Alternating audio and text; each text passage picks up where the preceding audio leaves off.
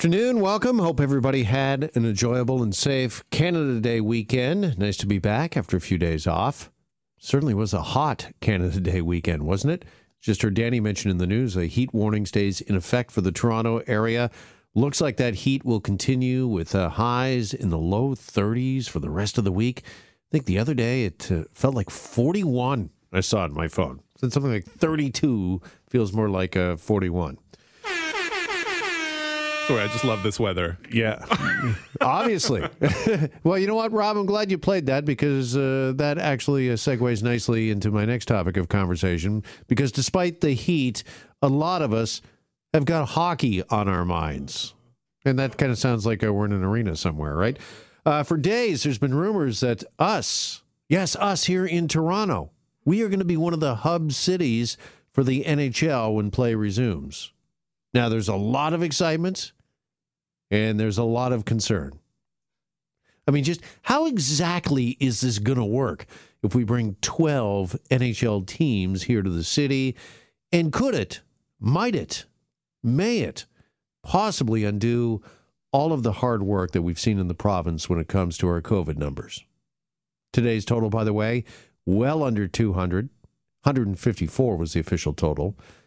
But there is some concern about, again, 12 professional hockey teams coming to the city for a month or two, particularly after today's announcement by the NHL. In case you haven't heard, nine more players, nine more have tested COVID positive over the past seven days. Now that brings a total, uh, the total to 35 players testing positive since the league entered phase two of their return to play plan.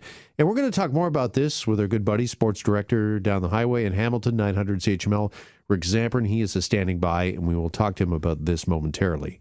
But first, more and more people, of course, using LinkedIn these days to network and during the pandemic try to improve their chances of finding another job or a new job.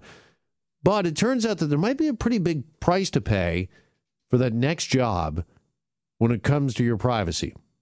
Tech expert Adam Oldfield, he is standing by with the details and joins us now here on Global News Radio 640 Toronto. Adam, good afternoon. Happy Monday. Yeah, same to you, Jeff. All right. Uh, what do we know about this? What's going on with LinkedIn and people's privacy? Well, I think uh, a little bit of a birdie ended up coming out of its nest uh, due to the fact that Apple has been doing a lot of upgrades with this developer software. And in the new iOS 14, which is going to come out this fall for everyone, there's a developer code that's been pre released and people are able to download it. It actually will give more transparency as to what applications are copying and using your info. In this case, LinkedIn uh, being singled out was uh, apparently copying everything in the clipboard. So if you uh, use an Apple phone and you type in something and you want to say a password, you keep it in uh, maybe a spreadsheet or something, and you're copying it to enter it into a website, that information, the text you typed in, was being uh, uh, copied and shared with LinkedIn app, uh, the TikTok app, Reddit app, many applications. So, in other words, the entire world. I was going to say anything you downloaded is pretty much going to be um, uh, have access to this. Now, LinkedIn has declared that they're addressing this issue, and Reddit as well has also indicated they were uh, uh, addressing this concern of the information being copied. And again, the privacy issue is the fact of what information are you putting into your clipboard. So we and, and it was built this way for Apple to make it very easy for you to maybe type something, copy it, and then you can paste it into your iPad or your desktop. It's a great feature. However, it's not great when you're sharing all your clipboard information with all of the applications that you have on your phone. So that's that's the big issue that's that's going on right now. Now, again, not to concern anyone immediately that the uh, the app is copying it currently with your iOS. It's the new system that's going to be coming up. Um, but the fact of the matter is, anyone that is using the beta version, and again, it launches in September, the iOS 14, it's got a it's going to be telling users pretty much everything each application is doing. So cameras on, the microphone's on. It's this application is now reading what you type. Uh, Apple made it made it very clear they were going to be giving more transparency to users, and they're living up to that uh, to that comment. Okay, so this is a response from LinkedIn and others to this new technology that's uh, coming forward. I guess they're getting ahead of the curve, uh, trying to be transparent with uh, users. So overall, is this a good thing? Do you think? Absolutely, I think it's uh, it's a great thing that they've uh, Apple has more or less made accountable all of these software programs. Uh, it's going to blow the whistle on them. So uh, you know, as we've been hearing about, you know, what who's tracking us? Does our application have information about us? What is it doing? Apple is uh, going to be bringing this information forward to all of its users. So there won't, there shouldn't be any surprises of is Facebook using my camera and my microphone right now? Yes or no? Um, and Android's had this for a little bit, uh, just to say this application is now following, uh, is tracking. You've given permissions to the microphone, to the camera. Do you wish to proceed? Uh, and so this is the big push right now on Apple and Android is bring transparency. We're trying to be more open, and furthermore, the applications that are being developed for these platforms are being now forced uh, to be. Uh, you won't be able to pull the wool over any user's eyes. They're going to be notified on everything. Okay, you mentioned a second ago there's no immediate cause for concern, but just how concerned moving forward do you think users of LinkedIn and other type programs should they be? Think when you're, I think to, to, the fact of the matter of what information are you typing in, uh, and if it is a password, uh, maybe it's it's confidential information, and and the biggest concern of this is where is it being stored? Now, LinkedIn and Reddit and TikTok are all claiming we have access to it, but we're not using it. That's what they're claiming right now. No one can justify or val- validate that.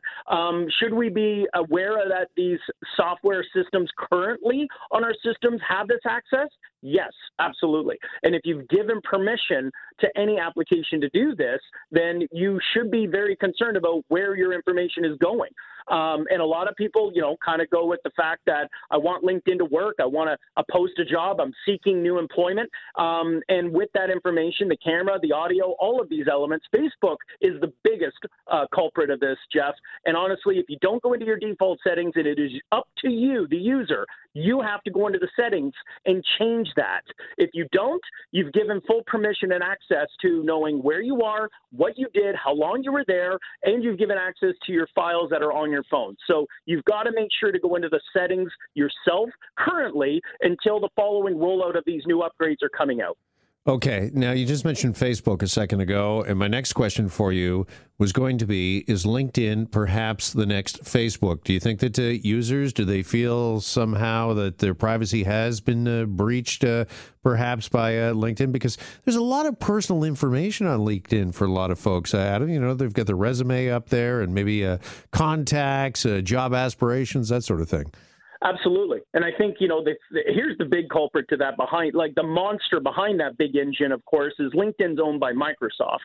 And as much as Microsoft hasn't been in the news as much as Google and Facebook and Amazon and Apple, um, they're a big machine, and they've really focused their energies right now in software, um, data applications. Their big push is going to be uh, cloud-based services, uh, and with that, what information they're having access to is going to Microsoft server systems, um, and and what they're scanning and what they're tracking is still uh, again it's questionable. Can we? I don't think there's a large company out there that I would say, uh, hey Adam, which one would you trust the most? Um, I'd probably be like none of them.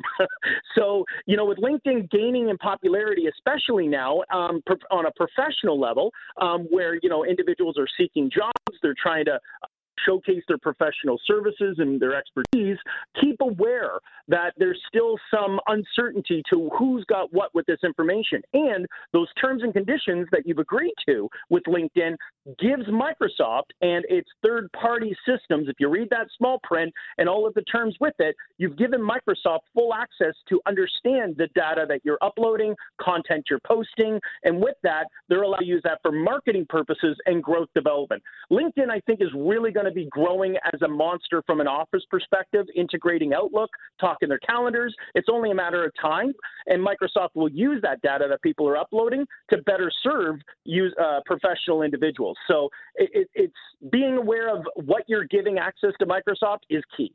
Can I just say there's one thing I've never been able to understand about LinkedIn, and you get this occasionally. You get a message. It's like, "Ooh, six users are looking at your profile," and then of course you're intrigued. It's like, "Who's checking me out?" Who? And you go into the LinkedIn, and then all of a sudden you can't see these people because it's privacy mode. But if you upgrade, I think to the premium, then you can see them.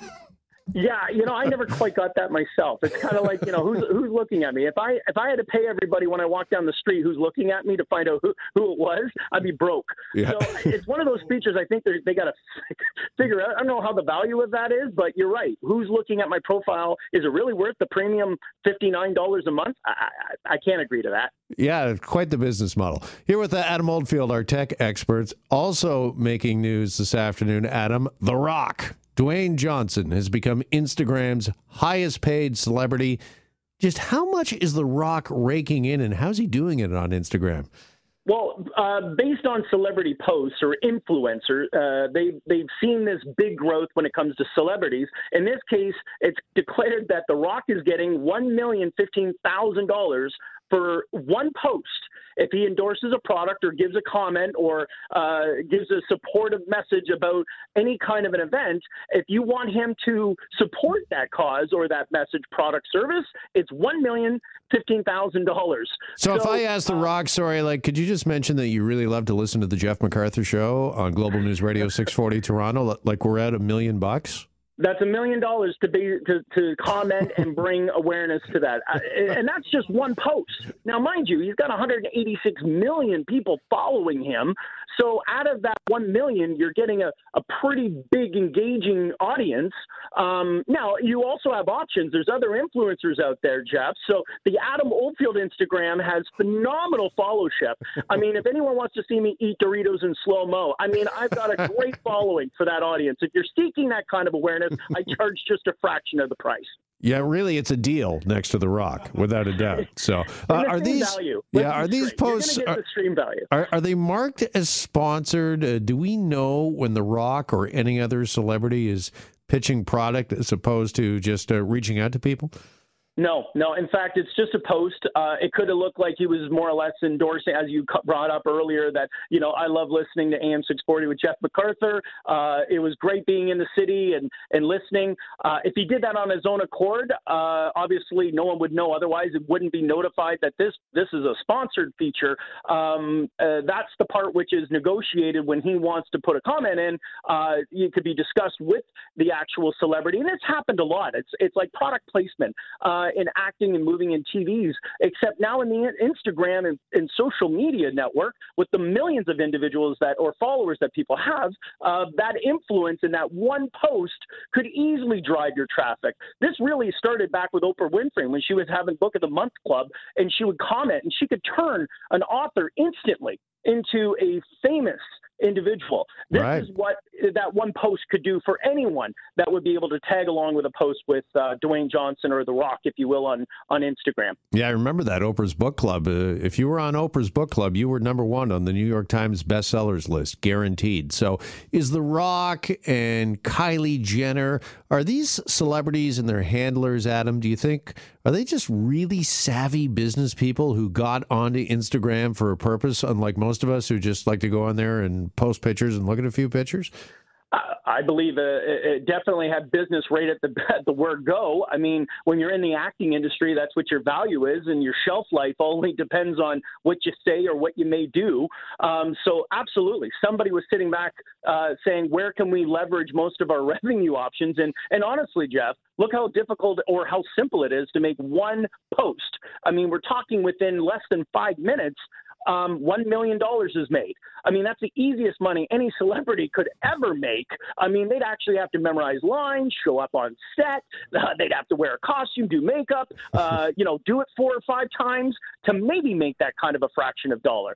So, yeah, this is probably uh, an angle that, as a business individual, when it comes to online digital marketing, this is the most easiest, simplest way to make your revenue profits just by by using your influential uh, uh, messaging. And some stand by the fact that they will not do that. I've heard that, uh, you know, Justin Bieber, as an example, will not stand for that. I've heard he'll do it only in the case of supportive causes. So not all celebrities are that way. But when you get that large volume of followers, this is how social media becomes a revenue generator. Just incredible. By the way, do not lose that slow motion Dorito eating. I was just checking it out, and the only question I have is it Cool Ranch, zesty cheese, or is it the uh, spicy nachos? Well, that's the mystery. Each week you get to find out which one it is. Now you have to guess, but that hey, that's the that's the whole game behind the Dorito Slow Eating Championship on my Instagram. But yes, tune in next week, Jeff. You'll see me pow through a few extra big bags. I'm there. Love it. Adam, thank you as always, my friend. Thanks, Jeff. Be well. There goes our tech expert, Adam Oldfield.